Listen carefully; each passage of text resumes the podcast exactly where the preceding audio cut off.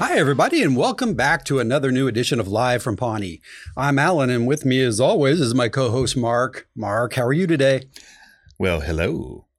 I mean, hi That's- there, that's Alan. a of the little Round creepy. Table. Yeah, yeah, it's a little Not creepy. sure what's going on. it's uh, me being creepy. No, I'm just testing it Success. out. You never know what's gonna uh, give us more viewers. well, we could try that angle this week and see Well, what happens. No, I, I tried it before. It's not gonna work. It's not gonna so I'm work. just gonna Okay. cross it off the list. Fair enough. Sir Alan of the Round Table. I am doing good. Um, I uh, my lawn is not. Oh, well, it's that time of year. right? It's growing rapidly, I assume. No, it's not at all. uh, In certain patches, Oh, yeah. The problem is, is that Harvey is uh, i- i- it's you know is he he's still mowing your lawn? he's what you call a jack of all trades, Mhm. and then he uh, the other thing he does is he ruins lawns Oh, because didn't uh, know that. as an engineer, you know you can use duct tape and and oil depending on if it should move or not. sure. That doesn't work on And lawns, toothpicks. I think that's the only other tool he has. and none of those work on the No, lawns. no help. the chemical burns and it's bad. take the little toothpicks and kind of aerate the lawn, though. That might help. I don't know what that word means, but yeah, Poke it's- holes in it. oh yeah, oh I've poked the hell the holes out of it. yep. No good. No, it, it's it's got too many holes now. Oh, well, I will do it. Yeah, it's it's uh, you got to seal that up with duct tape now. We need some rain, I'm sure it'll be fine. I think. I think you're right. I think we need some rain, and there's also got chemical burns. Oh, Will water do anything for chemical burns? not so much. Hmm. All right. Not, not according to my scalp, anyway. Well, as as penance, Harvey's in the studio today with us, uh, helping us out Ah, on a counter. I He saw ruined him my back lawn. backstage, and I wondered what he was doing He's here. a little so. petulant, but whatever. All right. Well, so I assume that means Constantine has the day off because you know those two. Like speaking of oil and water, they don't mix. Yeah, like they're like uh, cats and uh, w- w- Wolverines. Wolverines that just don't put those two together. Yeah, it's bad like sign. write each other bad memos and Hey, Mark, I got an idea. what Uh, Let's talk about this week's episode. the capital idea, good sir. Well, speaking of this week's episode, it's the debate, which Yup. is from season four, episode twenty. Mm-hmm. Now, Mark, we've been complaining for a while that we haven't had any directors or uh, producers cuts, is what they typically are called. No, this show sucks. I guess technically, I guess technically we don't have a producer's cut today either because it's a director's cut. What? This is the Amy Poehler director's cut, and Amy wrote and directed this episode. Huh? So just just on that real quick, this is the first that she has directed, and this is the third of fifth that she's written. This is a, I want to say the telethon and the fight were were two that she was on Previously. before. I believe so. Right, right. Yeah, and she's got a couple some couple good ones coming up before the end of the series. But yeah, she wrote and directed this episode, and uh, Mike Schur said that they basically gave her the helm and said, you know, make your director's cut. She's got a pretty good track record so far. So far, so good, and Yeah. we'll get into that here in a bit. Yeah, we'll see if she spoils it. It, well, hopefully not. Hmm. Yeah. What will happen? You're jumping ahead I again, know, I'm Mark. sorry. I'm sorry. I'm jumping Uh, ahead. Well, this is the penultimate penultimate episode of the season, right? Wow. Yeah. Yeah, It Is that- certainly is. is that the pen penultimate? How how do you say that? um, I just say it's it's uh, it's not yet. Third Uh, to last. yeah, it's- we got a while to go. Okay, Yeah. fair enough. No. Yeah, third to last. There you Third go. to last. There it is. Mark, I should also mention that the runtime on this director's cut yeah. is 26 minutes. Mm. So it's pretty beefy. It is pretty beefy. Yeah, it is. And uh, the standard edition only came in at about 2111. So we got about a, almost a five minute differential here between the two. That's quite a bit. I think personally that might weigh into our evaluation today. What do you think? Oh, I know it does. All right. Well, stay tuned. We'll find out. Duh, duh, duh. Yeah. Well, hey, Mark, why don't we get into our episode synopses and we'll kick this thing off right? All right. Well, I broke this sucker down into three stories A, B, and C. And um, I have my A story as entitled That would have been weird if you did A, B, and D. I was tempted.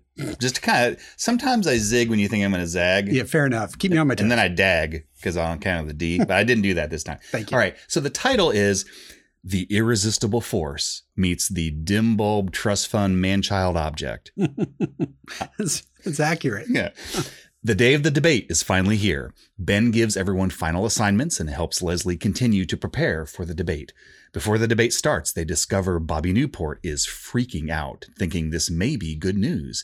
The debate starts. Leslie is prepared and confident, but Newport campaign manager Jennifer Barkley is strangely calm. As the debate rolls on, three things become apparent.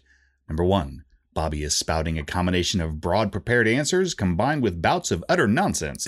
Two, Bobby is still charming, his nonsense is largely unoffensive, and the crowd, including moderators Perd Hapley and Joan Calamezzo, Uh-oh. seem to be swayed i- in his direction. Number three, Leslie going on the offense with attacks against Newport makes her seem like a bully, and it prompts Ben to tell her to kind of ease back a little bit. Mm. What will happen? Can Ben come up with the right pivot strategy? Will Leslie win back support from the audience? What is Jennifer Barkley's secret weapon? Stay tuned to find out. Dot dot dot. Nice job. Yeah. So what'd you get on the? You said it's A B C, right? So what'd you get on your B story? ABC. So the B story, breaking up, twenty third times a charm. Huh? Pretty good. Yeah. Yeah. All right. Ben has assigned. You remember how Ben gave everyone assignments? I do. So at the that's the A story there. So Ben has assigned Chris, Ann, and Tom to be the Nope campaign spin team. Spin team. Spin team. Tom is upset because Ann once again broke up with him, but you know, for reals this time. Yeah. Um, and it appears that Anne and Chris have been acting kind of close, which is further upsets him. Later in the debate spin room, Chris opens up to Anne and tells her that he wants to give their relationship another chance, Nice. which Tom witnesses further upsetting him and causing him to uh, undermine their uh, efforts later uh, at, at positive spin because he's a big grumpmeister uh, Shocking. lashing out at reporters and being all grumpy grump. How will this turn out? Can Chris convince Anne to get back together with him? How many times will Anne pummel Tom? Will Tom's grumpiness cause the Nope spin team to fail? Stick around, podcast viewers. All will be revealed. Dot dot dot. Excellent job, Mark. All right. C story. Dwyer, a one-man show off off Broadway. Thank God. Yeah. So remember how Ben assigned people. So that, that's do. happening here again. Yeah. So Ben has assigned, say, he's assigned Andy and April and Ron. And I think maybe Donna, or maybe Donna is just there, but he, he assigns them to hold a viewing party uh, of the debate at uh, Trefcab for Leslie's donors that have given her campaign uh, money. Everything seems to be going okay until they turn on the TV to, you know, watch the debate. Mm-hmm. And then they get a screen uh, telling them that there ain't no uh, cable uh, uh, present. You got to do something. Apparently, someone forgot to pay the cable bill, I guess. I don't know. So, with none of them knowing what to do and wanting to keep the attention of the, the those rich uh, muckety mucks, Yeah, the, donors, yeah. uh, Andy uh, apparently starts just acting out movies he likes. what will happen? How will the donors react to Andy's one man show? Can Ron help them to get the cable working again? Will the donors ever see any of the debate? Hang in there, true believers. Only time will tell. Dot dot dot. Very nice job, Mark. Thank you. I actually had the same three stories. Uh, I had different titles for mine. Oh, yeah? The, the A story, of course, uh, m- primarily about the campaign was don't complain about it, just win it. Oh, that's Yeah. pretty good. You like that one? yeah. that's all right. Um, the B story, you know, again, this is the spin team, right? right. Spin team. I, I said it's, it's it's it's either Spin City, which was a TV show that I, I thought was pretty good, It You is. know, a little bit of an homage, Yeah. or Spinning the Triangle of Love, which I like a little better. Oh. Yeah, Yeah, that's Yeah. good. yeah, we, we love love triangles, except when Tom's in them. Yeah. And then the C story. This is my favorite, also kind of TV related. Thurston and Lovey's fundraiser. Wow. You get that, right? Yes, I do. Thank you. Yes, I All do. right. Hopefully, the kids at home get it too. Skipper. Yeah, right. So, Dip Gilligan. if you haven't seen Gilligan's Island, check that out. Oh yeah. So, yeah, three hour tour. That's all I get to say. Just like this podcast. well, we don't rein ourselves in. Yup, That's yup. true. Well, Mark, should uh, we get into our AKAs before we get into the episode breakdown? Should we? Yeah. Let's do that. Absolutely. All right. So from I know the rules here, man. So the Yeah. three uh, stories each That makes gets their one of us. own AKA. That makes one of us. So from the A story, my AKA is from that there Bobby Newport there, because at one point, and he's he says very excitedly uh, in the debate, uh, by the year 2013, we will have a fully functional mall on Jupiter. Not bad, huh? Pretty good. Yeah, it's Yeah. sauce there, Ace. I hope he's So- right. My God. So Mark, you keep trying. It's just not going to stick. We'll see. So uh, it's just un- it, the, the the audience uh, the the results are not in yet. Yeah. Okay. So the second one, the B story, I have April us, and uh, she says, uh, she's telling uh, Tom, I think she's trying to give him some advice, and and he says, "Ah, nuts to you, because you don't care about nothing." And she says, "Well, I care about Andy and Champion, and I want Leslie to win, and I like sleeping." that's that's not a bad collection of stuff. Pretty good. Not really. I love all those things. Those are all my favorite things. Yeah, yeah, yeah. Yeah. From the C story, um, it's Ron just it's a little snippet, but he has a very Ron-tastic, you know, speech that he makes at one point. So part of it is just simply comes down to this. He says, "You gave us money. Now we will give you ribs." Which I mean, okay, It's a seems fair like trade. Good, it's a fair good. It's a good transaction. It's a good deal. Yep, yep. How about you? Uh, so, Mark, for my A story, uh, I had uh, Leslie basically in her speech functionally says, Bobby Newport has never earned anything his entire life. It's also a meme, and, Yeah. and I love it. So, yeah, I'm making the t shirt right now. All right, feelings. Yep. Uh, for the B story, uh, as Anne was describing, um, she gets off on a tangent at one point. She's been YouTubing stuff, apparently. She's talking about slugs having sex, I think. Yeah. Does that sound right? With yeah. each other. She said, it's weirdly beautiful. YouTube it, Yeah. which could apply to so many things. Uh, and then uh, also, which could apply to so many things from the C story, the economy, right? That's how rich people sound. it is. And that's why Thurston and Lovey. Yeah, I know. Yeah. I know. That, that's where you got that from. All right, let's move on, Mark. Hey, uh, let's now do the episode uh, breakdown. How's that sound? Uh, that sounds like a plan, man. Let's do it. All right, we got the cold open here. It comes in at uh, 76 seconds. I'm going to call that mid-size, I suppose. Um, it's um, plot relevant, I would say. Uh, pretty much to all the plots, really. It does a, w- a good job of s- kind of spanning. That's right. That's right. So we're at uh, uh, the, the gang has assembled at Nope Campaign Headquarters, aka Ben's house, aka April and Andy's house, aka the residence formerly known as Burley's, aka Tref Cab, Catch the Fever. So they're there, and it's the day of the debate, and it's time for everyone to get final assignments. Hey, Harvey. Hey, let's let's. No, I see you looking at me. Come here. What is What is that look he's giving you? he's a, he's all grumpy and stuff. Look, I don't I'm not mad at you about my lawn anymore, but can you start us off right and play this cold open, please? All right, Wow, the dude. I know. Which one? I told you, I really don't think you should wear a necktie. All right. Okay, everybody, latest poll is Newport 40%, Leslie 32%, with everyone else way back. Now, this debate is our best chance to close that gap. Chris, Ann, and Tom, you guys will be talking to reporters, providing facts, general spin. Spin team! this is the best possible job for me. I could literally make anything sound positive. Your house just burned down and you lost all your money in the stock market. It's a chance to start over, fire is cleansing, and true wealth is measured by the amount of love in your life. Wow. If I had to have anybody tell me that I had cancer, I would want it to be me.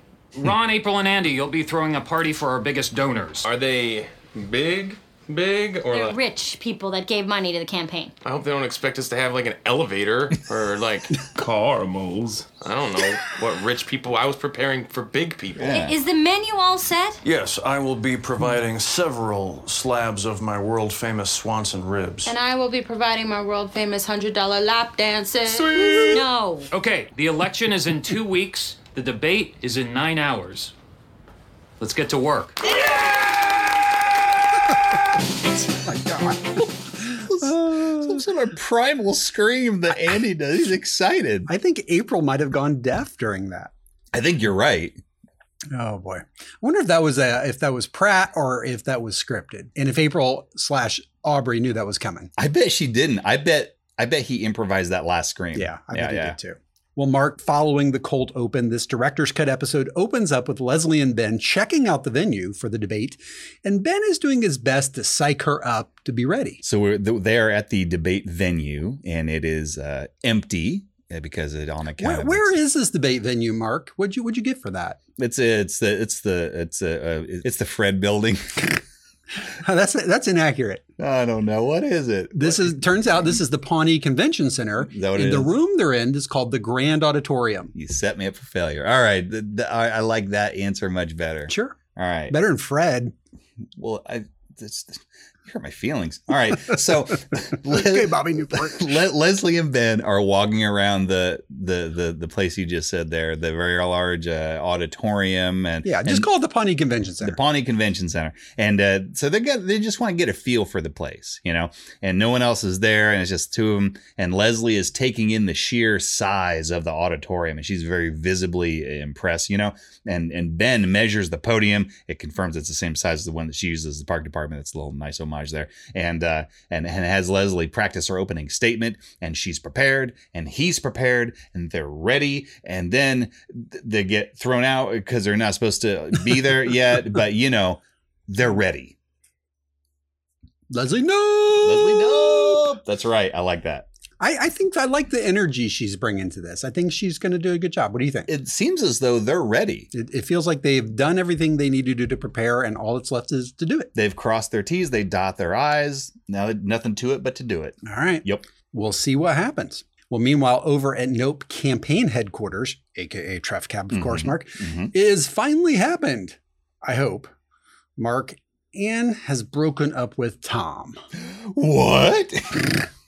Please let it stick this time. oh my gosh. Let let's yeah let let's all let's all take a knee. Let, let's hope that this happens.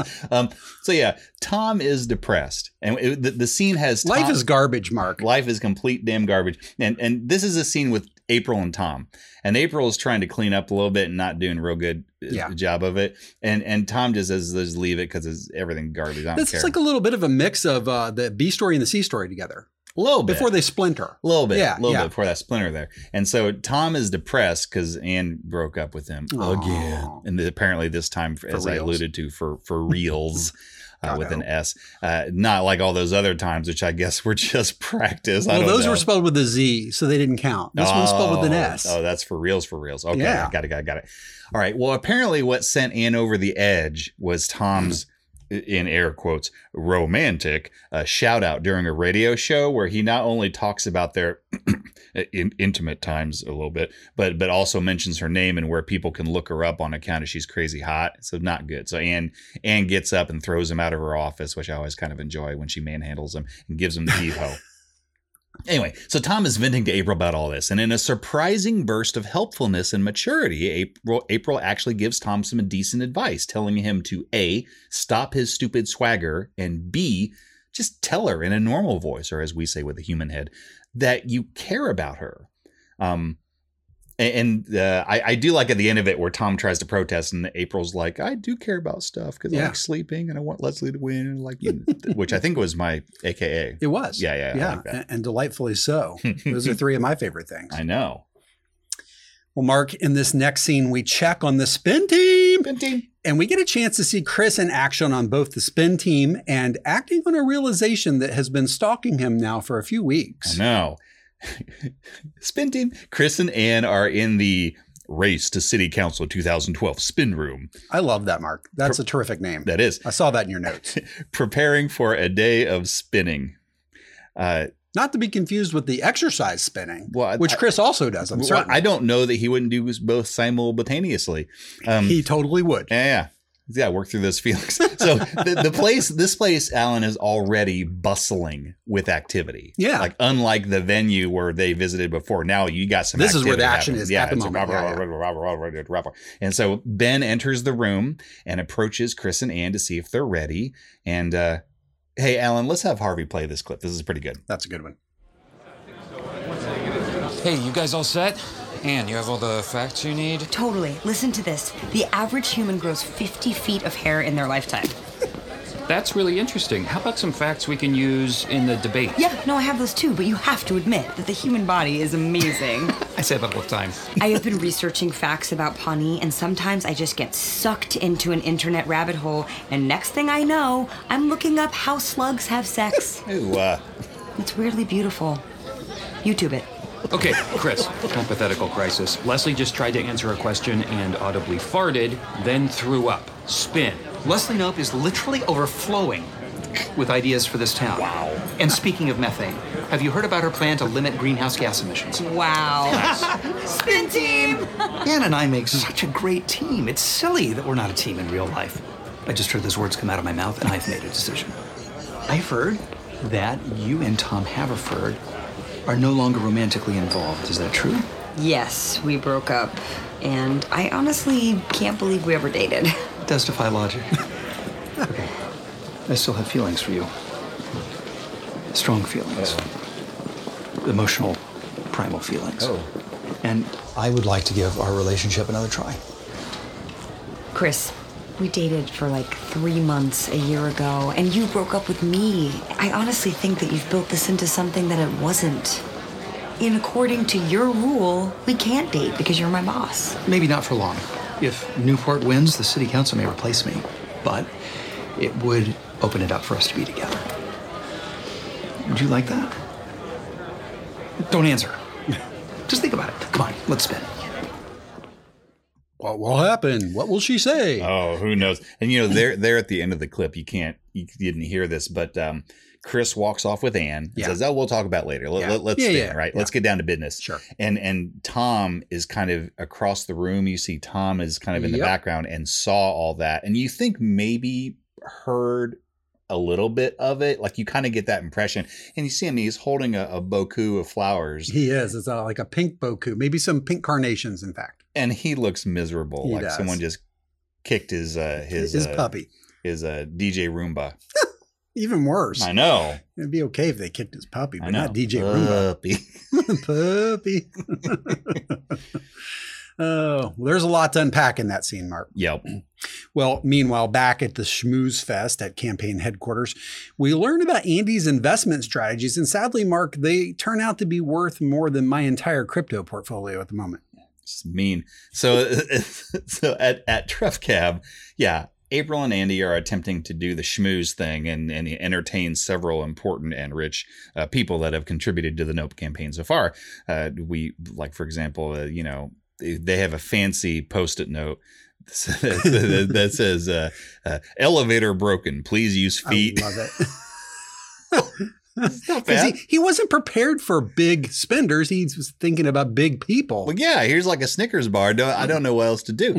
Um, so R- Ron and Donna are there as well, in, in addition to April and Andy. Uh, and uh, d- despite talking to people not being really one of Ron's uh, strengths, Not so much. Well, Mark, back at the convention center, Leslie is getting pumped for the debate. And this reminds me of how Dwight Schrute gets pumped for his sales calls, except in this case, trade out Motley Crue for Sarah McLaughlin. And and I don't know about you, Mark, but I prefer the harder stuff too, uh, like Leslie, you know, Sarah McLaughlin. Oh man, yeah, you see her. She's got headphones on and she's dancing around excitedly. She's getting pumped up and she's just getting excited and energy. And then she takes headphones off and she, I will remember you. It's like, oh my goodness. So that, but you know what? Put that aside. Whatever To each his works, own. whatever works. That's Her own. right. It, it- each to your own devices there. And it's like comes up to Ben and Ben says, "What's your opening statement?" She rattles off her opening She's ready. statement. They look at each other. They both seem confident and ready. And then Leslie and Ben attempt what they call the oldest debate team trick in the book by going to their opponent's room, in this case, Bobby Newport, and wishing them luck unannounced. And I think the intent here is to, to either you want to intimidate them or you Yeah. want to get in their head, Yeah. you know, that before the debate starts, maybe throw them off their game there. Well, Leslie even says, So if you need to find me, I'll be in Bobby Newport's head. She does say that. However, when Leslie opens the door to Bobby Newport's room, they see they see Bobby Newport curled up in a fetal position on the floor, and he's like completely freaking out. Like, "Oh, don't make me do it, don't make me do it. I'm really scared. I'm really scared. and Jennifer Barkley is stand, sitting beside him or behind him in a chair, and she's like lazily kind of just looking through her phone Yeah. and says, "Someone's having a moment." and Leslie had been know what to make of this. Like, No. what the hell? Like, is this a thing? Is this a ploy? Is this a trick? perhaps? Uh, yeah, yeah. But uh, it, it, at face value, Mark, he, he's having a little conniption there. oh yeah, Yeah. yeah, for sure. Yeah. You know, this whole sequence, the be- end of this scene, the beginning of the next, none of this is in the standard cut. So Right. it's a big, big difference here and later uh, between the two. And I think if you haven't checked out the producers, excuse me, the director's cut, There you go. um, you'll want to do that because there's some extra stuff here that makes it a little funnier and a little more interesting. there, there's definitely some extra stuff, and I think you and I actually actually discussed this before the show. There, there's a lot of juggling around in Yes. different orders that things are. Oh, yeah. And, and I, I have to say, I'm impressed with the editors of this episode for that very reason. I am too. Yeah, absolutely. Well, Mark, we're still in Bobby's dressing room at this point, and he's at least coherent now, but that doesn't mean he's any more ready for this debate. And Ben and Leslie see an opportunity here. Well, coherent for Bobby Newport. Well, fair enough. Have a Bobby bar. My dad made him. So, yeah, so he's still kind of freaking out, and and and, and Leslie and Ben are still there, Yeah. kind of witnessing this, and and And they're still not sure this is real yet. well, they don't know what to make of Yeah. it. And so Jennifer Barkley is standing with them and says, "Look, look, look, take a deep breath." And be remember what I said. Be a smarter version of yourself, and also, by the way, a person with less feelings. it's so Jennifer Barkley. Yeah, and and but he's still continuing to forget. He just wants to cancel everything and take a nap. I just want to take a nap. Can we cancel this thing? I know. That was almost my AKA because I can't tell you how many times that is the first thought I have in the day. He wanted to have his dad calling a bomb threat. Just like you did in the lacrosse game. Yep. Yep. So funny. Happened in college to me. Hey, Yeah. Whatever works. if it works. I mean, I didn't do it. I just benefited from it. Well, sure. So, so Leslie and Ben just kind of are like, okay, and they leave his room. They go- they go into the hallway, and they're still Hmm. stunned and like not sure what to make of all this. And after deciding, they go, okay, I don't think this is a trick. I think he's really like, and and he's like legitimately a disaster. Yeah. And and Leslie wonders maybe I should back off because I mean you don't want to punch a puppy like Yeah, like you don't wanna be a look at bully, him. yeah. right. I don't want to be a bully. And Ben says, no, no, no, no, no. We need to stick to the game plan. We need to go on the offensive. And if he's reeling, all the better. Land an early knockout punch. All right. Well, we'll see what happens here That's shortly right. with that. Mark, I've heard many good MCs and motivational speakers can kick off an event with such commitment and excitement that it's hard not to be excited yourself. Well, it turns out Ron is not one of those persons. And over in the spin room, Chris lets everyone know what to expect for tonight. So, yeah, w- we are now moments away from the debate actually starting. And we see a couple of short scenes here play out. First, at Tref Cab, Ron gives a very Swanson esque speech. You, know, you gave us money. Now we will give you ribs. Ron Swanson. I love the little tagline. so good. And but as they turn on the television so everyone can watch the debate, they see an electronic notice appear on the screen that says "Cable Tastic to resume service, please call X seven eight three five. Uh oh, somebody Uh-oh. forgot to pay the, the cable bill. This could be problematic. um, so we briefly cut over to the debate spin room where a reporter is asking the Nope spin team what they can expect from tonight's debate. And Chris gives a typical, well spun answer while a glum Tom says, but Bobby Newport is super handsome and charming, so that means people will probably vote for him because there's no justice in the world. They, they might be at cross purposes here. I don't, I don't know. They might. Yeah. I, I think if I if if I had to make the call, I might remove Tom from the spin team I agree. and my general presence. yep. General Yep. presence.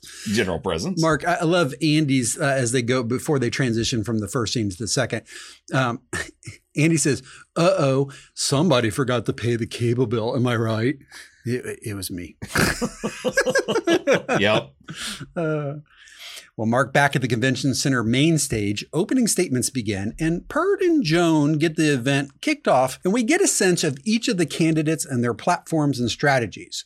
Will Leslie's backfire? Stay tuned. Oh, sorry, never mind. That's your thing. the thing. Dang Back off there, Buster. All right. So the national anthem is being sung by Denise Yermley. Love Denise Yermley. Love Denise Yermley. Her Who- third and final appearance, I believe. And we first, yeah, we first saw her in the season two episode Beauty Pageant, I believe. yeah, right? it goes way back. Right, right. I mean, way, way, way back, as a matter of fact. And she finishes, and everybody applauds because you know national anthem, you get applaud. yeah. And then, Linda Montana is the actress who plays our favorite Denise Yermley. oh, Yeah, it's just worth mentioning. And then, uh, so then we have uh, at the moderators' table, uh, Perd Hapley and Joan Calamezzo.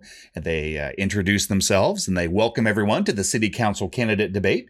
And they prompt the candidates to all give their opening statements. So, Alan, I think we can kind of just briefly list off the candidates here, just you know, Yeah, so everyone's yeah. on the same page here. Sure. Uh, first, we have uh, Fester Trim, uh, the man who sells you your guns at the Gun Believable Gun Emporium, and is understandably a pro weapon. It would He's it would seem. guntastic, Mark. He is definitely gun. Guns out. Wow, look at what you Yeah. just did there. Uh-huh. You put those away. You scare me.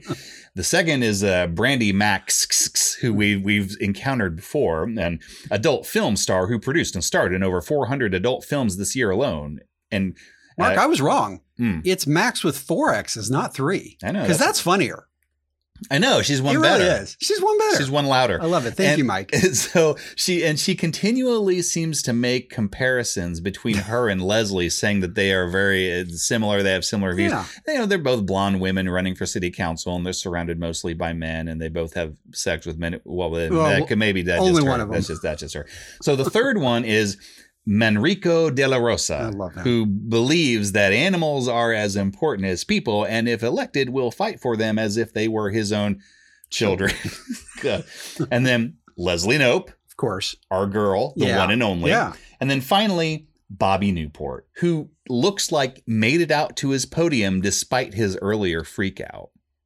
I mean, I'm not saying he's in good shape here, but he seems to at least be semi stable. Yeah. He's not publicly freaking out. That's true. And if you watch the standard cut, you have no idea he's had this freak out. This is the first time you see him in the episode. And he seems like he might be a little nervous, but relatively confident. Right, right.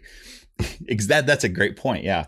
Off stage, Ben mentions to Jennifer that Bobby looks a little lost out there Hmm. and, and asks if he's going to be okay. And Jennifer confidently says, Oh, yeah, yeah, yeah, he'll be fine. E-, Expectations are crazy low. If he puts two sentences together without crying, the press is going to say he's doing great. And if he falls to pieces, he'll look sympathetic. It's a win win.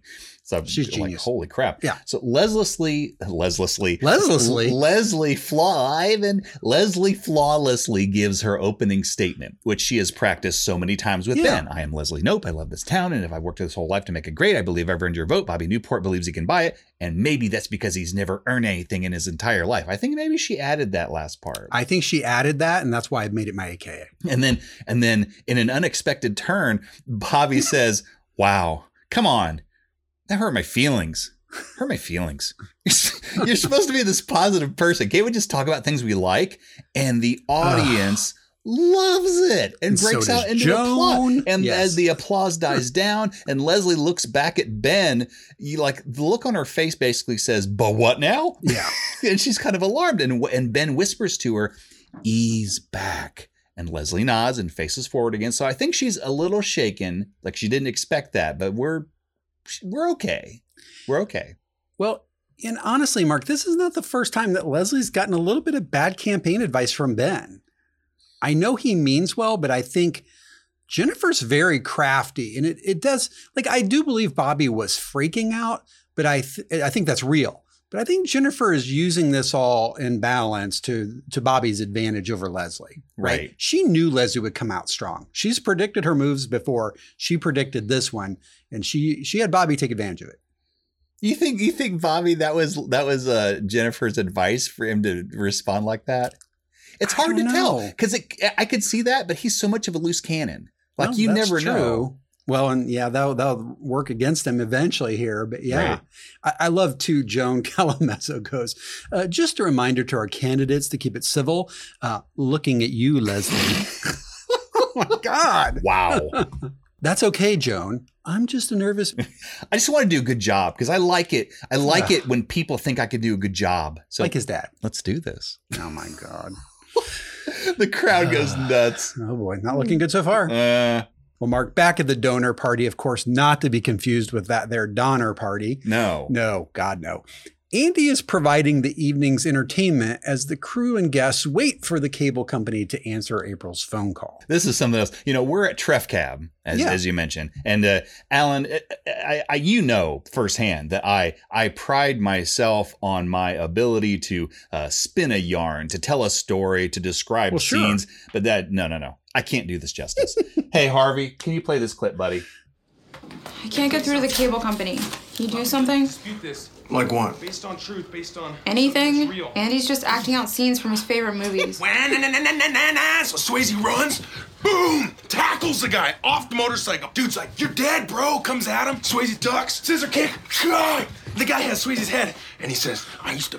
Guys like you in prison. By the looks of this guy, this is not consensual sex we're talking about. We see bad guy had a gun the whole time. He's like, I'm gonna kill you the old-fashioned way. Swayze's like, not this time. That subtext, he doesn't say that. Bypasses the gun, hooks the arm, back to the secret move he used before to kill somebody. He feels so bad about it, but this time he has to do it because of self-defense. Ka-ka-ka-ka.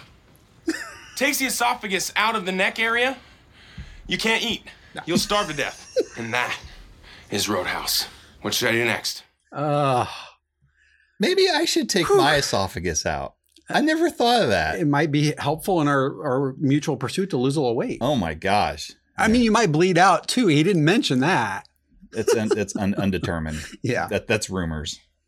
You know, I, I think if, uh, what, what were those books called? Oh, Cliff Notes. Remember those? Yeah. I would like to buy Andy Notes because I think they would be vastly entertaining. I mean, he did a good job.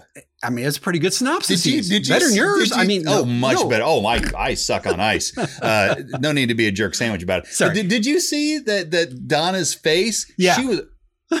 She I mean she was like completely entranced. She's c- connecting with Andy in some of these uh, little scenes. I know. Yeah, I love it. Well, Mark, back at the debate, the candidate Q&A has begun with the moderators asking different questions of each candidate. And just like Fox News, Mark, it's totally fair and balanced. so the debate continues on, and Joan uh, asked the candidates a question that came in from uh, Twitter. Apparently, that's something that happens now. Um, hey, hey, Harvey. Hey, yeah, I, I know you're tired on account of you just played the last clip. But could you could you not be grumpy and could you come back in here? Can you just uh, could you play this one? Oh my God, there's the attitude again. I know, All right, I we know. got to have a talk with that Just guy. press the button, man. This question about public safety comes from Twitter because apparently that's something that happens now.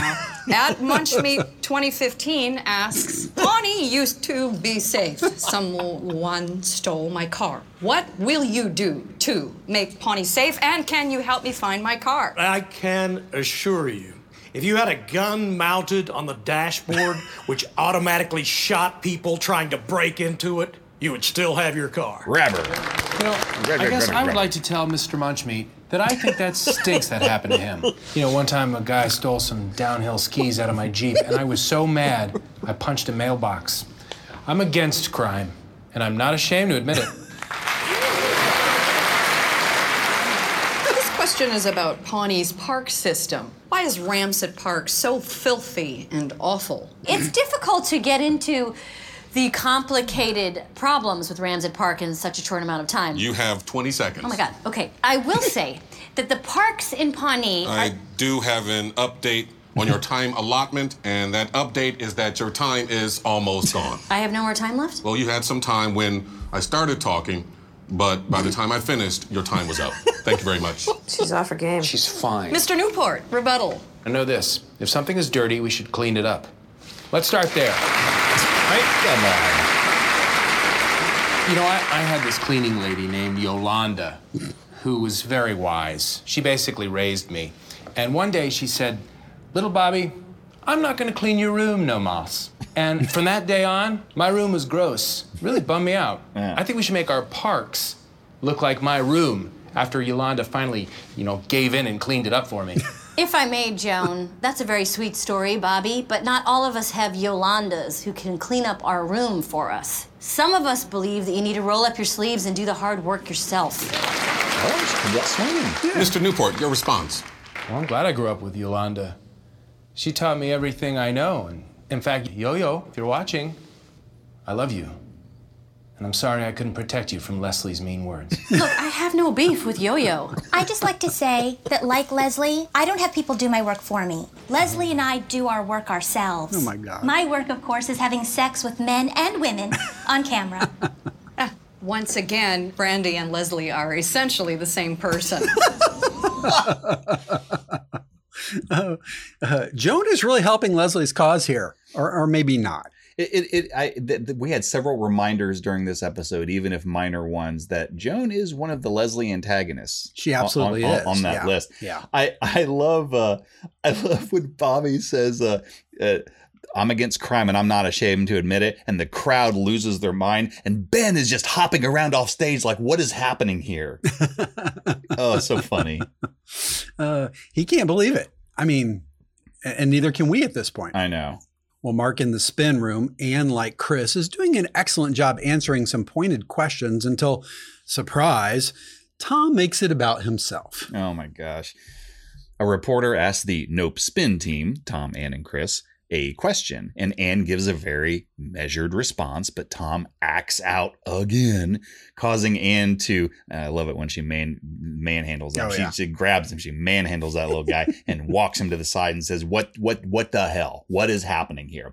And Tom tries to justify his. Uh, moppishness by telling Anne he saw her and Chris get back together, even though they just broke up. So come on. And he asks Anne, what about her relationship with him? And Anne clarifies, we're not together anymore because you keep acting like an ass. So pause. Yeah. you, right. You rabber. Tell him, man.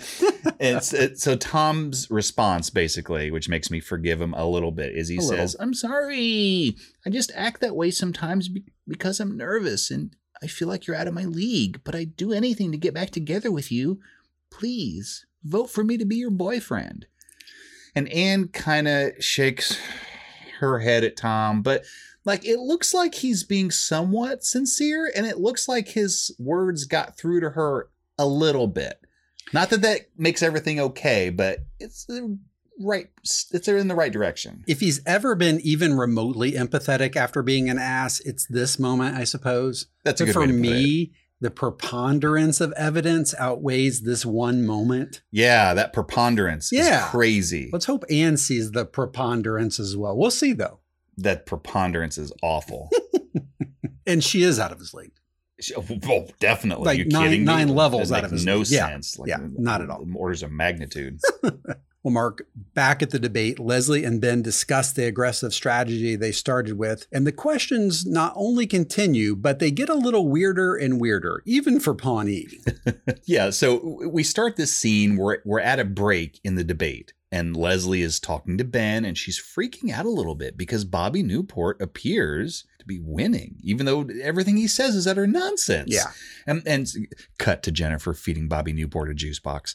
Um, Leslie Love it. desperately wants to go back on the attack, but Ben convinces her not to do so for fear that she's going to come across as a bully. So then the debate resumes, and we see a huge number of very funny uh, uh, rapid fire jump cuts as Oh Yeah. we go from Yeah. candidate to candidate, making comments on topic after topic. Most of which, again, also in the producer, the director's cut, not in the standard cut. That's right. Yeah. And as the scene goes on, uh, a few things are made clear here.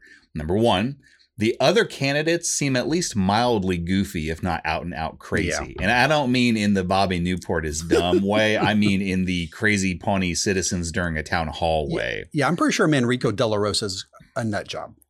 Oh yeah. Oh yeah. Completely. Well, Um, and Vester Trim too. My God. Yeah, it- Brandy Max is the only measured, uh, you know, and and and I mean, come on, She's not that crazy. She's just, you know, maybe not the best candidate. No, it is not. Um, number two, despite the simplistic, unoffensive charm of Bobby Newport, Leslie clearly demonstrates that she is the most knowledgeable one out there. And she slowly, slowly starts Mm. to win back some more support from the crowd with her uh, steady, informative answers. Um, number three, Jennifer Barkley seems even more calm and casual than normal, and Ben learns that at least part of this may be due to what Jennifer calls an ace in the hole, a little surprisey wisey, that she is sure will result in Bobby winning the debate. Now, Mark, there's so many little gems in this sequence of Yeah. exchanges. Like you said, they're all jump cuts. Uh, we learn a couple very interesting things. Well, Fester believes, first of all, that we should all have concussion grenades in our nation's movie theaters. Uh, Popcorn, soda, concussion grenades. I mean, they go together like shamalama ding dong. wow. Uh, Brandy Max apparently has her bachelor's degree from Princeton. Not bad. No, pretty Yeah. pretty impressive Yeah, actually. yeah. Uh, Bobby Newport's father is an American. His mother is an American, and his godfather is the viceroy of the Principality of Liechtenstein. I thought, did we know that from one of his commercials? I think it was so. maybe from a deleted scene. I think it's can't from a remember. deleted scene, and so it wasn't canon. That's still but- pretty funny. Yeah, it's very very funny. Yeah, yeah. It's so Bobby Newport. Manrico comes out swinging and Oh, Ah, says, yeah, and yeah, yeah. anyone who even rubs their hands on a leather jacket should be tried for murder. Yikes. He he might be a little uh, over the edge in that topic. One of the one of the things in this uh, scene actually was my AKA for the A Oh, story yeah, yeah. when Bobby Newport. By the year 2013, we will have a fully functional mall in Jupiter. Yeah, I just Well, call it Jupiter Mall, but yeah, Yeah. absolutely. Once again, people, grenade launcher. like, I don't even know what he's referring to. Like, we don't hear the questions, we just hear the answers, which is brilliant. You know, uh, actually, I had a, a Constantine actually called me when I was preparing for this Oh, episode. yeah, really? Because I he- thought you didn't give him your, your home number on purpose. Well, I didn't give it to him, but Oh. he has it, and and so he called and he wanted to talk about uh, Manrico. He likes Manrico the best, and I think that one of the reasons is that Manrico, one of his his lines here, he's explaining. You know, he's not just a vegan because he's an Oh, animal sure. lover, right? And you think he would be a vegan, but he's not just a vegan. He actually he actually says this. I'm not making this up. I laughed. He so hard. says, "No, I'm not a vegan. I."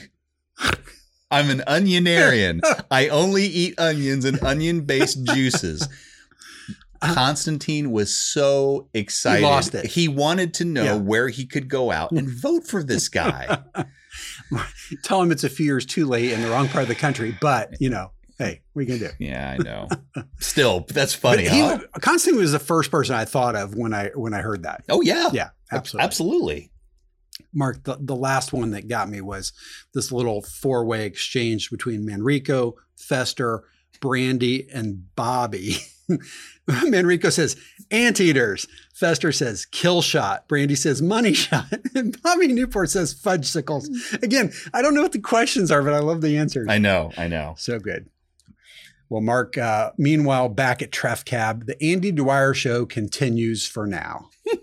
Th- This is this is a very short Very. scene that demonstrates two things. Number one, Andy is continuing his off off Broadway uh, one man show, and this Sure. time he's starting to talk about Rambo. I Yeah. think. Yeah. Um, two, Ron decides that he's going to take matters into his own hands, and he goes outside and he starts to climb up a nearby telephone pole with the stated intent of stealing the cable feed temporarily so the donors can watch the debate, for which he will repay the cable company later. Very nice. Yep. Well, back at the debate, Bobby moves beyond his all shucks routine, and we finally see what Jen was referring to when she warned Ben earlier in the evening. Well, Joan asks Bobby the final question before the upcoming break, uh, having to do with his involvement with Sweetums. And, and so he hears that, and then Bobby tells everyone, I want to run this town like a business. My opponent, Leslie Nope, has a very anti business agenda. Recently, my dad told me that if Leslie Nope wins the election, they'll probably have to move Sweetums to Mexico. It is Robert, Robert, Robert, Robert, Robert, Robert. So there's a lot of rhubarb going on there. Everyone's eh, like losing their minds. Sweetums, rubber, rubber, rubber. And then Bobby continues, but, but, okay, okay, but, but that would be terrible. Of course, thousands of people in this town would lose their jobs, and we, and, and we all wouldn't have candy. No candy. But, but now, now I'm not saying that that's going to happen, but I do know this: if I win, I bet I could get them to stay. And the audience just eats this up, no, no pun intended. And, and, and they applaud. And they're like, yeah, keep Sweetums here. Yeah. Things are not looking good for the home team. No, and, and frankly, again, Joan gives this question to Bobby. It says, you know, uh, you know, the, the last question is for you, Mr. Newport. You know, some people have criticized your involvement in your father's candy company, Sweetums. Right. You know, A- and, so she's basically giving him this platform. And I love that little look Bobby gave to Jen backstage like, should I do it? Should I do it? And she's like, go for it. And then he lays down this landmine. Yeah. Like, right, it basically just immediately explodes. Right, right, right. Now, see, that's a, that's an example of I I can see right there that Jen crafted that statement. She made that. Now, the part where he goes, "You hurt my feelings," that, that feels more like just from him. Fair enough. Fair enough. Yeah. Very Bobby Newport. Yeah. Either way. Yep. Well, Mark's still at the convention center. Leslie seems set on how to respond, but Ben, who clearly has Jen in his head, seems hesitant. That's right. So we're we're during the the aforementioned break uh, that occurred after Bobby Newport dropped this bombshell, and Leslie and Ben are talking off stage, and, and Leslie is understandably worried about this. You know what he just laid down. Um, hey Harvey, I'm sorry I, I hurt your feelings like Bobby Newport. Could you play this clip, please? Just hit the red button. So Sweetums is gonna move to Mexico if Bobby doesn't win? How could they do that to this town? What a crappy stunt to pull. Woman to bat. Shut up, Lorenzo. What do we do? I think we attack him. He's more confident now. I have to attack him. And say what? We didn't plan for this. What would you even I say? don't know. I'll figure it out as I'm saying it. Just let me attack him. I want to attack him. No. No, no, no, it's too risky. Just go with the closing statement we rehearsed. Add a line at the end about how you're pro business, and we'll deal with the fallout tomorrow, okay? What? What's the matter with you? I can do it. I can crush him. I promise. Ah, screw it. Go get him. Really? Kick his ass. Yeah. I love that look. She has that moment where she knows what she's going to say. Right. She just wants Ben to trust her. Right. And he gives in. He's like, all right, screw it. Go for it. I mean, his advice really hasn't helped her that much so far. I I I tip my hat to, to tip my hat to Leslie at this point too. Swing away, Rocky. Yep. See what happens. Well, back at the fundraiser, Ron is making progress on borrowing. I had air quotes there, Mark. You didn't see him. Uh, the cable, so that at least they can see the end of this debate. Th- this is a teeny tiny little scene. He's he's basically up the telephone pole. He, he's singing Wichita Lineman, which is hilarious, and, and uh, he's doing his Ron Swanson thing. He's trying to he's get, stealing the cable, and you hear "Ooh," Oh, the yeah. sirens in the background, and he kind of like ducks behind the telephone pole, and the sirens fade away, and then he's like he keeps singing, and he, so it- it's just very cute. Yeah. Yeah. Uh, that have to be in our little uh, sequence for uh, Pawnee PD. You know. Oh, yeah. He's one of the bad boys. That's it turns right. out. Who knew? Well, back at the debate, Bobby's closing statement's not bad, Mark, especially when combined with the threat bomb that Joan helped him drop just before this moment. Wow, he's. I- I- I don't think it's quite up to what he was doing earlier, though. It doesn't seem like it. Like uh, Perd Hapley tells everyone the candidates will now issue their closing statements, and and the first one's Bobby Newport, and Bobby continues with his like relatively charming, inoffensive nonsense. Although this time, i- i- in my opinion at least, I think his odd content elicits only a light smattering of audience applause. Like it's Yeah. a little bit odd and much different than the thunderous applause Oh, that he well, was sure. getting earlier. Yeah. So you go, oh, well, he is there is there a chink in the armor there? Um, so I don't know. We'll, we'll see what happens. Well, back at the party, Ron is finally successful, and the attendees get a break from Andy for the moment. Yeah.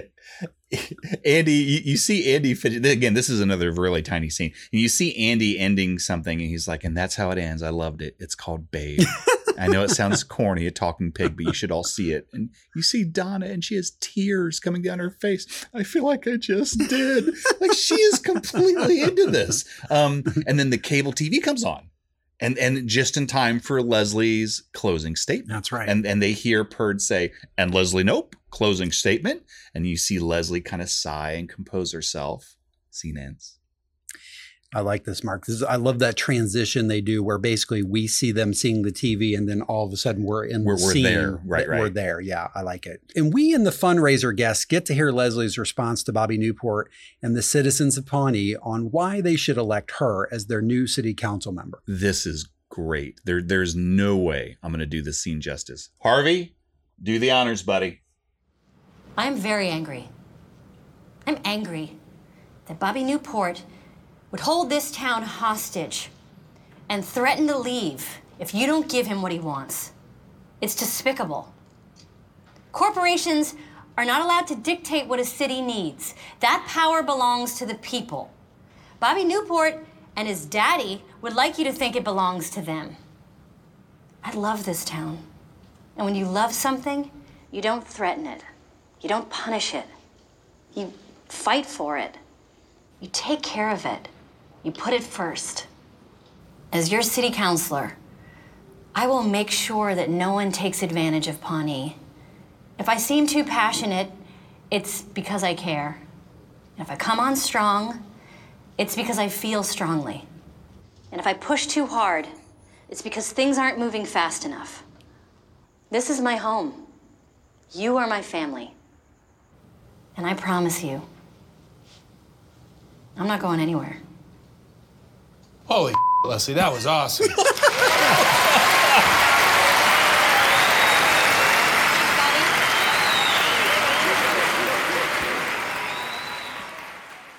Mark, there's so much to unpack in that scene. It's just, it's so good in so many ways. Yeah.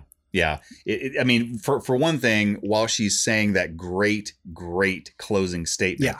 we kind of get flashes of the different people that are watching it, including the people there at the at We the visit place. every scene. Right. We visit every Yes. Oh scene. And even some that we weren't aware of. There's a scene. my God, There's I a love scene it. of Jerry. I don't even understand this, but it's funny and I don't care. It doesn't matter. Je- Jerry is sitting there at a place. Yeah. Surrounded by nuns, holding, their hands and smiling as they're watching Leslie. OMG. Well, Jerry's Catholic. I just learned that. Holy hell Love in it. a handbasket. Oh Yeah, and my God. everybody at Tref Cab is just like mesmerized. They're Yeah. like holding each other's hands and listening to it. So I mean, the spin room. They're all like on the edge of their seats, listening, and paying attention. Wow, not asking. What a questions great yet. job. Yeah, well, a- and just the scene's so well written. The speech is so uh, so Leslie, right? Mhm. I mean, it- it's Leslie at her best for sure. And I, I know we'll get into this more later, so we won't beat it to death here. Right. Well, Mark, we cut back to the party, and apparently. Action movie theater, along with Leslie's speech, has really gotten Andy a little wound up.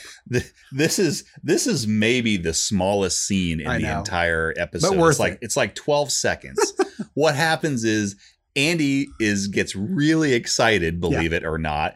Woo, yeah! And and he tells them to play. Remember how he made Leslie's scene theme Oh, yeah, song? yeah, Catch your dream. So he said, play that, and they're all just jamming to it. and he's excited and he does a like a back kick into the TV, and TV Colo knocks it over and it breaks it. And then Ron. like Ron is going to help him with a back kick TV that's now Uh. shattered on the floor. Well, Ron saved his butt earlier, so I guess it's a good place to start. I suppose.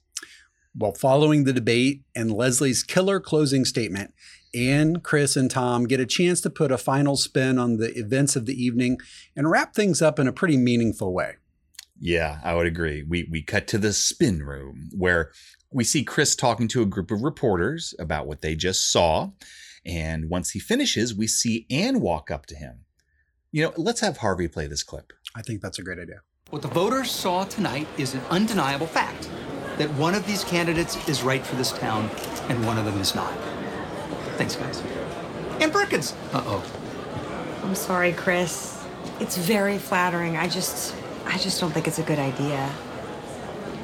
It was worth a shot. Well, I hope that whoever you end up with treats you like the amazing person that you are. Thank you. And I am going to go run some stairs and work through these feelings. Is he sad? Oh my god. You look sad. I'm not going out with Chris again. Does that mean we're getting back together? No, I don't know. No, not right now. There's a chance I'm never gonna date anyone ever again. I'll take it. And you know what else? I'm coming for you, girl.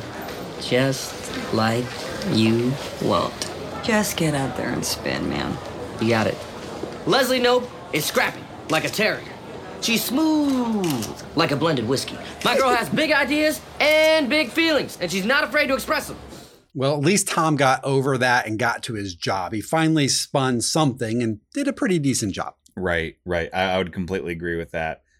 I mean, a little bit of redemption, maybe not enough. It, it's nice to see him put on a semi-human head occasionally. It is just to make sure it still fits. Well, and, and Anne clearly is no longer shocked by Tom's approach to this. You know, when he says he's coming for her, you know, Whatever. I'm coming for you, girl, Yeah. just like you want. Mhm. I mean, it's it's a little much, but it's, nah, You get desensitized to it, I a suppose. li- I guess that's what's happening to Yeah, me. I'm yeah. not sure.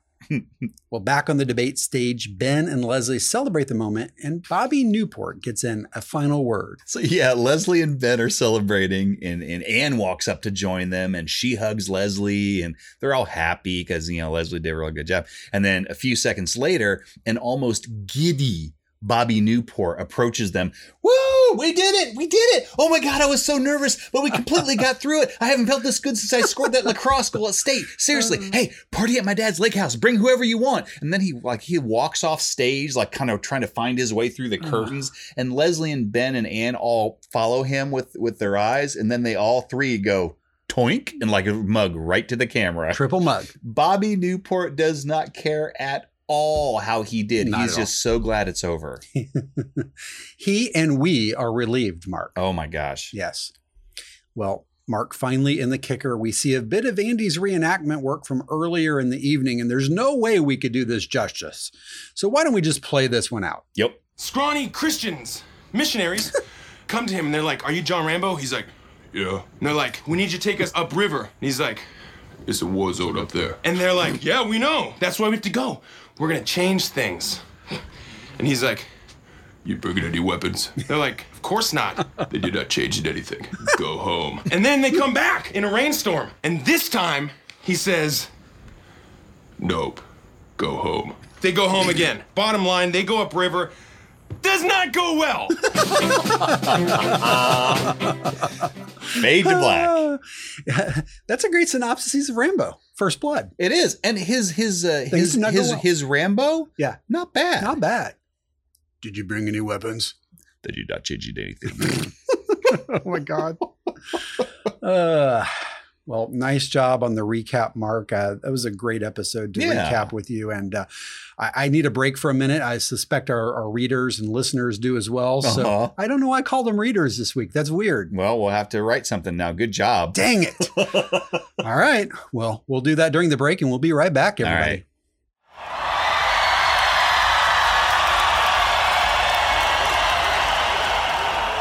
Every generation has its iconic concert film that changes the way people think about modern music for the years that follow.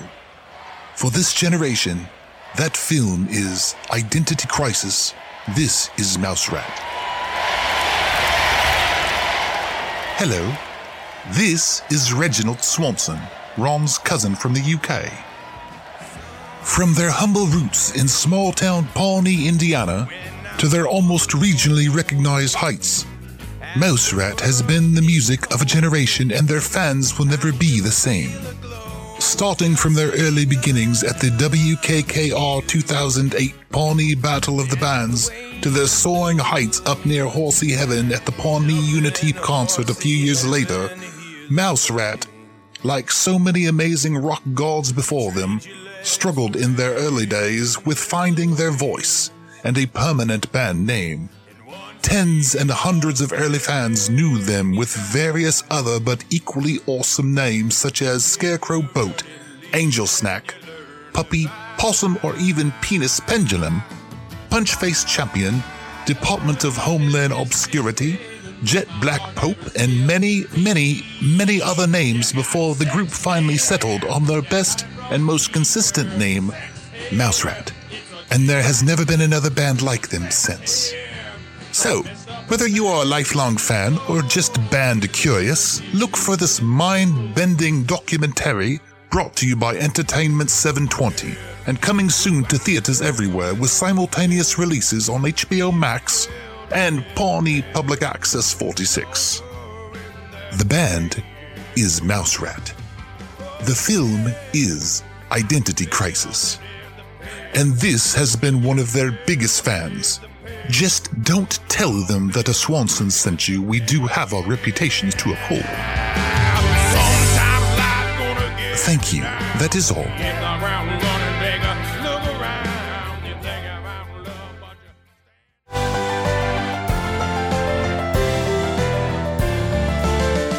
All right, everybody. Well, we're back.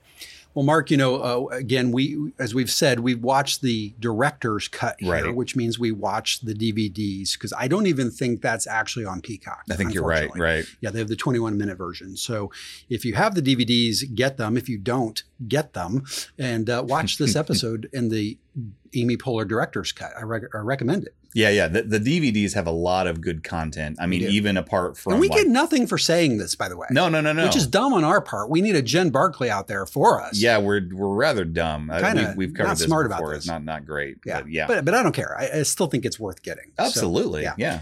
Well, Mark, uh, as we normally do talk about, I'll, I'll go through the deleted scenes. There were so many of them. It took me hours and hours to get through them this week. Oh, no, I'm sorry. There were no deleted scenes this week. Beep. Clean up on aisle U. yeah. Yeah. There no deleted Nothing. scenes on account of director's cut. Yeah. Yeah. Well, and you know what? That's good. I, I think I have no problem with that. I'd rather see it in the episode anyway. Well, how many times have you threatened to Frankenstein something together because you wanted I don't the need to do it deleted this scenes? week. I know they did it for you. Although I read an interview with Mike Schur about this specific episode and a few others, and he mentions that they cut like nine minutes out. So we know they added Really? five back in. So somewhere, Mark. What there's deep dark four- closet is that Yeah, in? I want those. It's what they call the cutting room floor, right? Mhm. We know every week, even beyond the deleted scenes, there are other deleted scenes. right. I suspect the same is true here. Yep. Yep. Well, Mark, let's jump into first tropes, fun facts, and all that jazz. Um, I had a little bit of everything this week except goofs. What did you have? Uh, let's start off with firsts. I I actually struggled with first. You seem to be better at those than I am. I I had see. I had uh Fester Trim and Manrico De La Rosa, who I think we've seen their names before in polls and stuff That's like correct. that, but Yeah, we've never good call. met the We actual hadn't seen them. people. Yeah. That's all I had for first. What Put am a I face to a missing? name. I like it. Well, Mark, I said it's the first time we see the flag of Pawnee. It's a blue, Wow. white, and yellow flag, and I'm going to talk about it in fun facts. That's a here in good second. catch. I Yeah. didn't even think of that. I even found my own good fun fact about this. In fact, this week all my fun facts are mine. I didn't go to the internet. Wow. So we'll see what happens with that. But uh, the other first I had was the triple mug. It's the first time, in- at least in my mind, we've certainly seen Oh, three people mugged to the camera all at the same time. And I just love it. I actually freeze framed it there. It's at 2448. I'm sorry. And uh, just check it out. It's a great f- still frame, if even if you just get it. Good call and a good fun fact. It is a good fun fact. How about tropes, Mark? I suspect you had a few more tropes. I had, uh, I, had- I did better there. I had fun with names for a variety of reasons. Denise Yermley, Mary Goodera, Fester Trim. There's Come so on. many. Come on, guy. Um, ben and Anne and Leslie and everybody mugs to the camera. Yes. Just love it, love it, love it. Um, it- This is almost a placeholder, but I'm going to do it. Sweet, stupid Andy. I, I think it definitely qualifies for Yeah. this episode. Um, I did notice that there really wasn't any PBJ because there was no J. Yeah. Almost. I, I- I'm almost positive, but I don't even think the Jerry scene is in the standard edition. It is. It is okay. Yeah. So that's why he's credited in this scene. Okay. Right. I, I was curious about, or in this episode, I was curious about that. So good, good catch. But other than that, just nothing. Um, I said food driven Ron on account of his slabs Yeah. of world famous Swanson Sure. ribs. Um, Fits. I said, I couldn't remember if we had done this before. Um, I said optimistic slash cheerful Chris. We did. Uh, If you recall, there's a point where Chris was down in the dumps before. Right. This is a cycle, right? Right. Uh, he, as he's coming out, we actually had that. We also had depressed Chris going in. Kind yeah. Of, as a trope. yeah. So But we've I, had both. But I noted that's why he's so good No. on being the spin team. Yeah, Because he's so spin team. positive. Spin team. Um, and then I had finally um, JVL, Joan versus Leslie, as Ah. one of her, even if minor antagonists, That's a she's good definitely one. in there. I, I'm gonna I'm gonna I'm gonna reach out to Mo and just see if she has any memories of this, if, and see if we can get a response from her. Because again, I, I sometimes forget how great when she's in an episode, how great she actually is. I agree.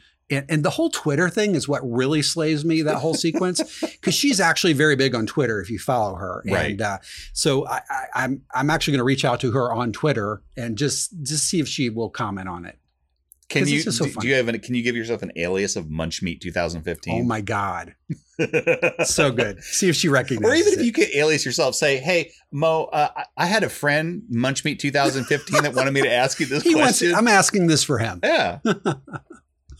um, I'm not sure, Mark. I think you- that's a great job, by the way, on tropes. I, I think other than I don't think I have any additional ones. wow. Well, you know what? I- The only other thing I said was this is another what I call single day episode. Many of our episodes we cover, I, I Oh, I- that's interesting. I number the scenes, Yeah, so yeah. I, I'm like, one of them was- recently was four days. And Yeah. I'm like, wow, that's kind of a first. Um, but we've had three or four of these now where it all happens. About 25 scenes in this director's cut, Right. um, all in the single day. but it's rare. It's rare, but- Yeah. but, maybe worth noting. Yeah. Yeah. Uh, I did not cap uh, capture any goofs, I didn't either. and, and it didn't seem like anybody online had really pointed out any as well.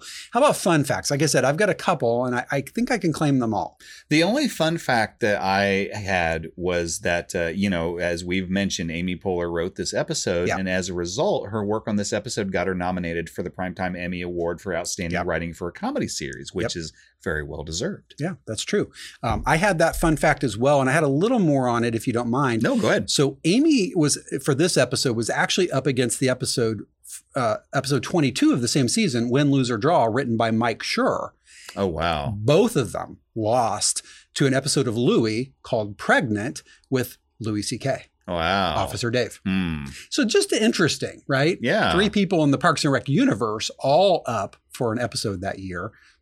Unfortunately, neither Mike nor Amy won. Right. I think they I see why they were nominated though. Oh, yeah. Well, Amy was also nominated that year for a WGA award for 2013 because the timing's a little different, uh, and lost to Modern Family for an episode called Virgin Territory. So technically, both of the times they lost, they were to episodes related to sex. So go Hmm. figure. Well, it sells. That's what I hear. Yep. Yeah. Any other fun facts for you, Mark? Nope. That's All all I right, got, so, man. So the only other one I had that I, I wanted to mention was, you know, um, I, I read this interview with Mike Schur from Entertainment Weekly, and I think it's worth maybe reading just a, s- a bit of it because for me, this episode, um, you know, it- it's very interesting the writing in this episode, and it's written by Amy, as we pointed out, and it's so good that it made me wonder, you know, how much did the team pitch in on this episode? And this kind of speaks to it a little bit. Um, Mike said she prepped super hard. She watched that documentary, The War Room, about the Clinton campaign. We broke story as a group, as we always do. And in the outline, it was it basically said, so the debate's going well, and then this thing happens, and this thing happens, and at the end, Leslie makes the big speech, and it really moves everybody to tears emotionally, and she saves the day. Okay, go, right? So he says at that point there was not a single pitch about what the content of that that speech should be. So Amy was all on her own. And at the end of the speech, you know, Leslie gets to the end of the debate, this incredibly high pressure moment. He says it's written exactly as Amy's first draft. Not a word was changed. Wow. I mean, that's kind of amazing if you think about it, right? Yeah. I mean, he said that's rare in TV. We rewrite everything. Yeah. But here they did not. So that's from an Entertainment Weekly article back in June 26th of 2012 by Mandy Beerley, if you want to go check that out. That's pretty incredible. Pretty neat. Yeah. I- I'm sorry, Mark. I had actually two other fun facts. Oh my gosh. Sorry. I, I'm really not trying to I'll be overdo the it judge this if week. they're fun. Yeah. Fair enough. Um, so I mentioned the Pawnee flag earlier. Oh yeah, yeah, yeah. So the Pawnee flag, if you look at it, is yellow, white, blue in that order. Mm-hmm. Okay, but and there don't seem to be any other country flags or association flags outside of the town of Pawnee with those colors in that order. Hmm. But if you rearrange it to yellow, blue, white, you get the flag of the Canary Islands. Hmm. That's kind of interesting. Interesting. Not as interesting as anything else we've said. No. But interesting. No. It's an interesting fact. Yeah. And then the last one was just the Stallone connection. Uh, you know, Stallone basically, you know, obviously is referenced by Andy in here doing his Rambo impersonation, right? well, in Guardians 2, Sylvester Stallone plays the character Stakar Orgnord, along with Andy as, of course, Chris Pratt as Star Lord. Mm, So just that's an interesting right. connection. That's right. Yeah. Yeah. That's Go it for me. so there you go. Very good. All right, Mark. Well, let's do this. Uh, let's uh, talk about our MVPs and then we'll score this thing. All right. Well, this may seem boring, but I found no way around it. It's too well deserved. My MVP is Amy Poehler. Um, It's not boring. You know, she's a for for me. She was a she's a triple threat as writer, director, actor. This was a my reasoning. This was a stellar episode in so many ways. I I would say, in my opinion, the best episode in season four, at least so far. And and I'm sure a great deal of that is due to Amy writing and, and directing it. And and I also thought that A- that Leslie gave us v- via Amy, uh, Leslie gave us the best kind of protagonist in this episode. Yeah. It made me want to root for her. It made me worried for her Yeah, when the initial empathize, yeah. tactics didn't work. It made me hold my breath when she came up with a potential strategy and it made me cheer when it worked. Well done. Hey, I'm not sure I could have said that any better myself. How about you? What, who'd you pick for MVP? So for MVPs, um, I, and I totally agree with why you gave it to Amy alone because wow, and amazing, right? Um, but Paul Rudd was so freaking good in this episode. Mm. And you know, he, his character could easily be a throwaway, you know, kind of funny, just in the moment guy. You kind of forget later, even though it turns out to be Ant Man later, of course. You know, Right, right. Everyone in Parks and Rec turned into a Marvel character. Yeah. but whatever. Um, I'm not bitter about it. I heard But- there's a character coming out called the Stash. I'm not sure who's going to be playing him. Huh. Huh, Weird. that's weird. Yeah, that's weird. Yeah. He's wears the cape. No capes. Um, but for me, I gave co MVPs to Amy Poehler and Paul Rudd. Very good. Yeah. I mean, there's just so much. E- e- Even without the director's cut, I feel like Bobby Newport is terrific in this episode as this kind of, you know, idiot prota- uh, antagonist for Leslie, you know, obviously backed by Jennifer Brilliant Barkley, but at the same time, Paul Rudd just brought it home in this episode. Very good. Yeah. Very good. Well, uh, so I'll, I'll give you a few additional notes of like little thoughts I had on the episode, and then I'll get to my score here. Sure. So, Alan, the, I, I like to think about season three of Parks and Rec.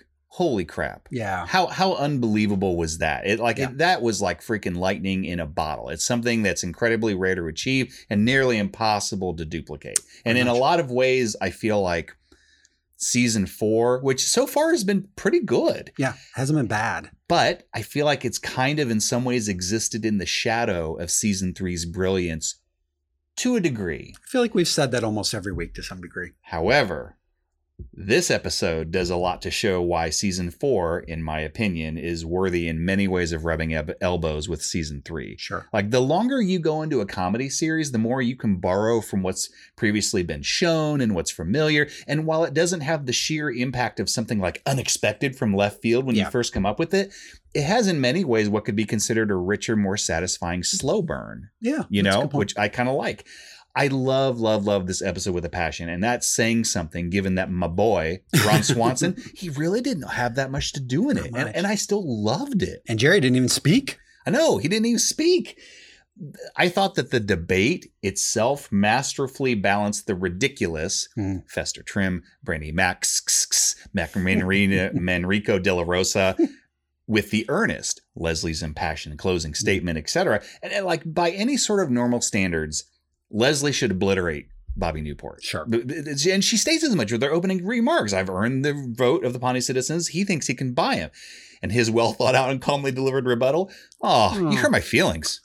that's it. Like that's all he's got. And yet it strangely it resonates with everybody, and she has to like dial it back. I loved it. And you said it so well, Alan.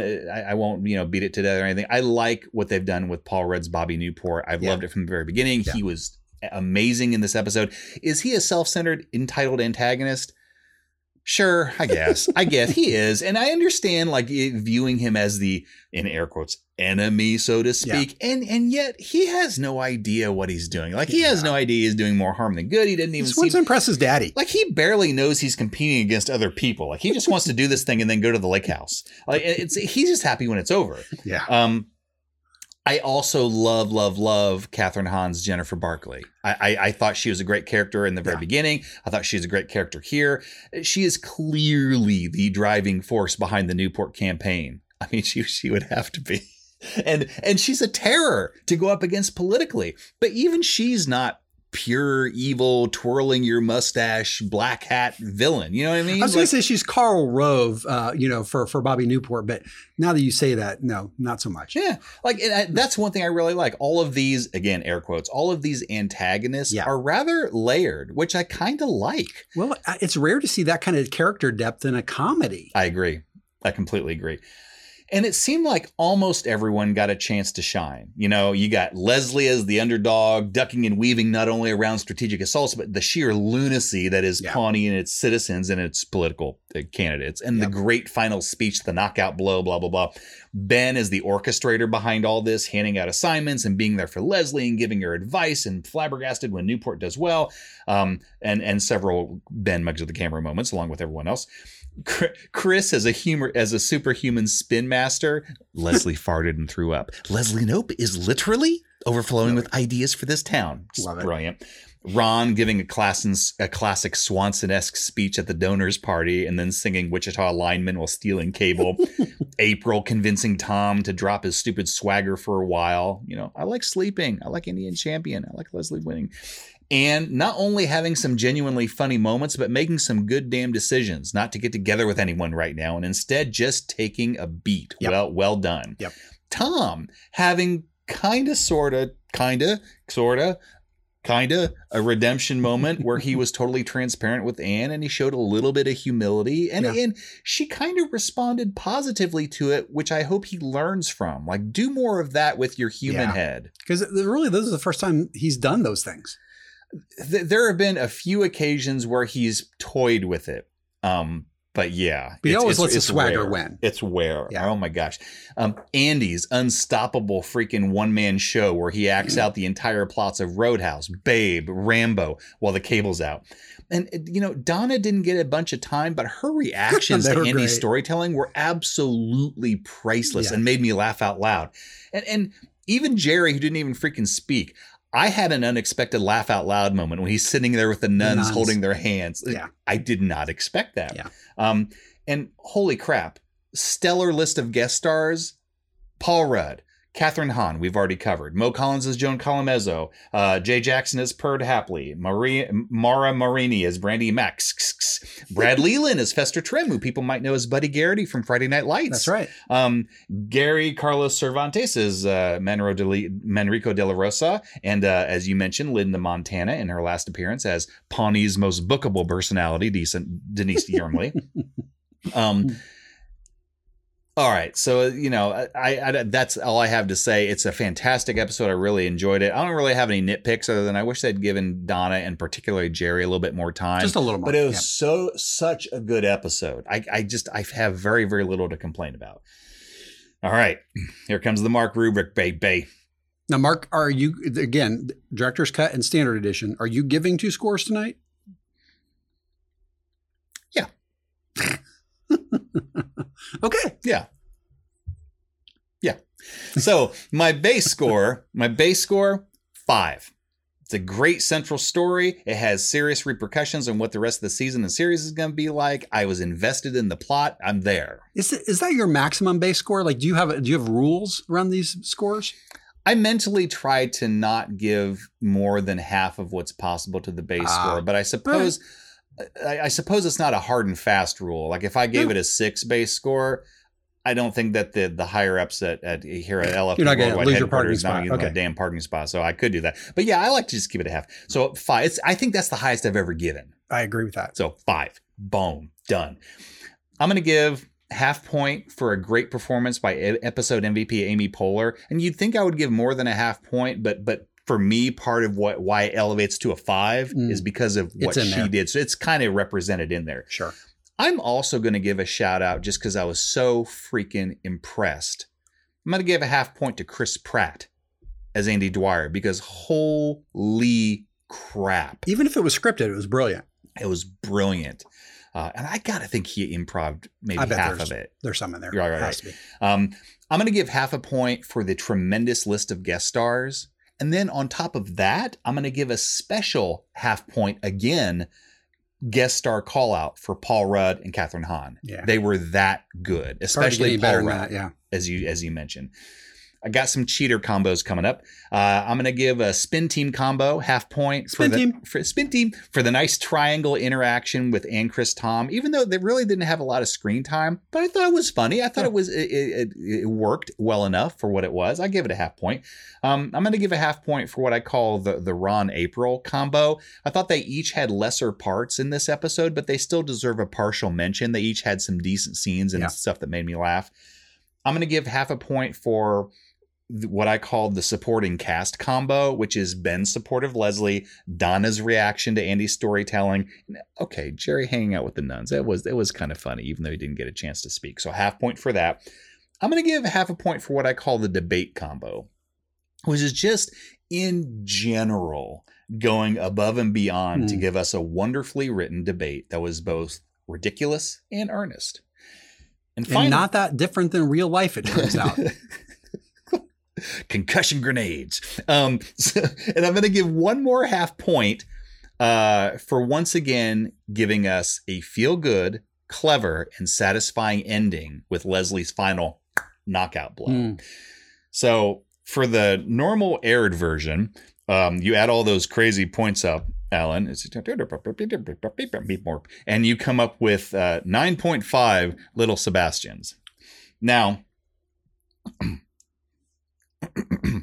Alan, in in in quantum mechanics, um, uh, Schrodinger's cat is a, is, is a There's thought no ex- cat. is a thought experiment that illustrates a paradox of quantum superposition. All this to say, uh, what I have is a is a Schrodinger's uh, uh, uh, Score? score uh, r- because uh, I, like I, I wrote it down and then it got smudged. Oh, so I, I I was trying to make out. I don't uh, the, the producer's cut or the director's cut rather. It definitely deserves some points, and I wrote it down, and it seems to have gotten smudged. I don't know. It doesn't look. It doesn't look like a ten.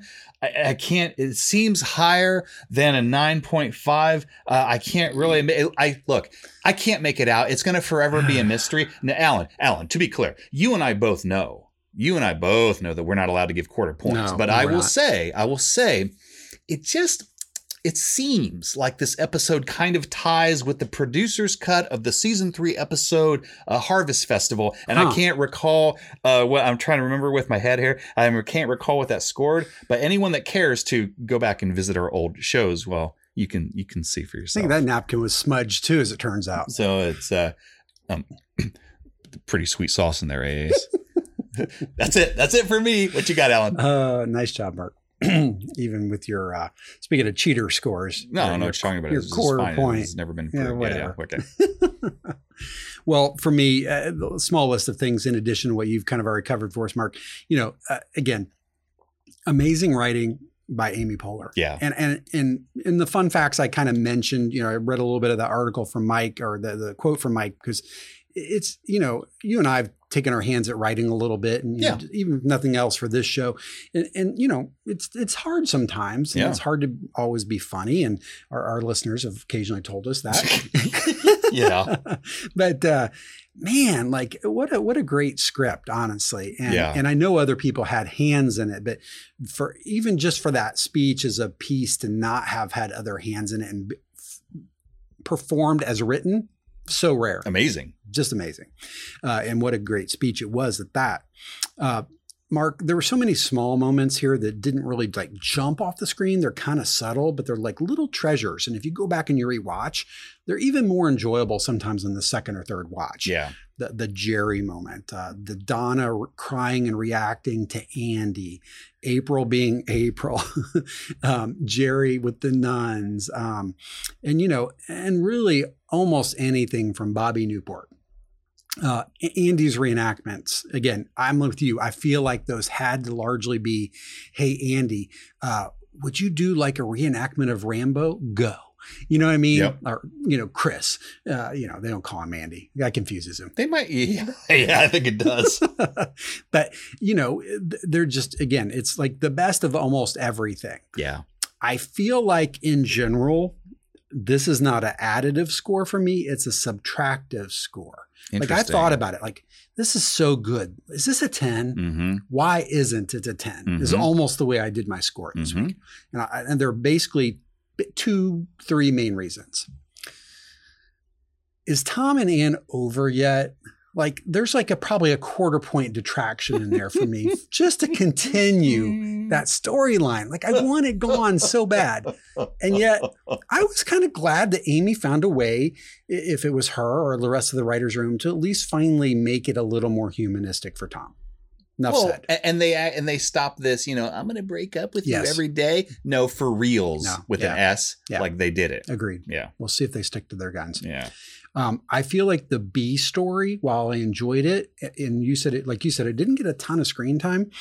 It kind of was focused on the love triangle aspects a little more than I would have liked, and I would have liked to seen more on the spin. I agree. I, I think Traeger did his character did such a great job with that, and Rob Lowe portraying Chris Traeger. I, I could have enjoyed a few more of those moments. I think Yep. uh, more Donna, more Jerry, of course, and I think the bench then would have been given the glory it's due. Yeah. Right. So there's probably, I don't know, maybe a- another quarter point in that. Um, you know, so for me, by the time I looked at everything, I said, I feel like without the director's cut, you know, the Amy Poehler cut, I feel like the standard edition episode was a solid freaking nine. Mm. For me, though, I jumped it up to a 9.5 for the director's cut. Mm. I saw a slight differential in the two for sure, and uh, not a quarter point, but a whole half. no, we don't point. do those. We No, don't 'cause do we those, don't do Alan. those. That would be trouble. Yeah. A- And, and the reason for me that it's not a 10 outside of those two small detractions were it was odd that there were a few things in the director's cut that I felt like were made it slightly bloated, just very slightly. Mm. There were a few moments I felt like they could have just done without Mm. the awkward thing about the necktie at the beginning. And there's probably three or four of those types of moments. They're like, they didn't add anything. Hmm. They weren't all that funny. And, uh, but there were so many that did that got in. And I was glad they were there that if they'd left those out, I don't know, I might have given this with a little more Jerry and a little more Donna a 10. Mm. So it's the closest thing in season four, like you said, we've gotten to season three, and a nine and a half is a good score, right? I mean, I shouldn't Oh, have yeah. to like, you know, mansplain that away, right? Yeah, I know. So- I completely agree. Yeah. Th- this is one of the few episodes that it was so good. I actually had to ask myself, Is this hmm, it a 10? Yeah. Because there are others that I'm like, you're good, but no. Yeah. I had to ask myself that question this time. Yeah. And I also like what you said, Alan. There, there are so many, so many little moments, and I know that that we've made this comparison before, and I've actually tried to actively not make it because I used to say this so often. Mm. But you know, you think about the great show Arrested Development. That is an example of a show where you glean more from it if you if you attend to it and you see all of these Yeah. moments that you might not catch because there are so many and they're so cleverly Yeah. done and so subtle. And this is the same way. It's just very Yeah. masterfully done. That's a great point. Mark, you know, we, we talked a lot about Amy's writing on this episode. I want to mention a quick piece of the quote in the same article from Mike about Amy's directing effort. Mm. Because if you think about this episode, it's a little bit like if you look at uh, Harvest Fest Yeah. and the mechanics of that and the crane shot and all this giant production and extras and the carnival and all that. Well, there's a lot of that in this episode too. And, and he talks about that. He said, you know, they knew that at some point they were going to have to have this debate, right? They've been leading up to it. Jen Barkley has basically been talking about it. Uh, Amy Poehler or Leslie has threatened it, you know? Right. Um, and so we knew it was going to happen. So there's a lot of pressure on this episode. And, he, and he's talking about Amy's directing here. He says, generally, a huge setup's not a great idea because you're risking a lot, Right. right? But but Amy here, like, and this is her directorial debut, keep in mind. He said it was the biggest production they did all year. There were 400 extras, six cameras, crane shots, night shots, and stunts. I mean, Wow. Ron Swanson climbed a telephone pole. Yeah. I, I mean, you probably wouldn't even be able to do that these days. Um, so he said it was a massive production, and and like everything she does, she pulled it off effortlessly. Yeah. So so for me, I just thought that was a nice way to end the the cap of, recap of the episode today. Um, what a great job she did directing as well. I completely agree. Well Yeah. said. All right, Mark. Well, nice job. We'll be back next week with a special spotlight edition. Oh, yeah. Yeah, featuring set decorator Kim Wana. We got a chance to talk to her a few weeks ago, and we're going to finally get a chance to air that episode as a standalone. Oh, awesome. That'll be great. I think everyone will enjoy listening to it because it's the craft of, of set decoration and everything that the art department does really adds a lot to this show, and it's easy to not see it and forget about it. So I, I'm looking forward to sharing that, that interview with everybody. I completely agree. I Yeah. thought that was really good. And then the week after that, we'll be back with episode 21, Bus Tour. Bus Tour. Which is the penultimate episode. There you go. There it is. That's the sweet sauce. Yeah. Whatever. Uh, all right. I'll give you that one. All right. All right. Well, thanks for joining us, everybody. And we're looking forward till next time. All right. Bye, everyone. Bye, everyone. Live from Pawnee is a copyrighted production of the creators. Copyright 2020. All rights reserved. Original music was created and performed by Aaron Emerson of Emerson Studios. Clips are used under fair use doctrine for the purpose of commentary and parody. Please see our website at livefrompawnee.com for more details or to contact us. Hey, Bobby. I just wanted to say. I can't do this. It's too hard. I'm too scared. Please don't make me. Someone's having a moment.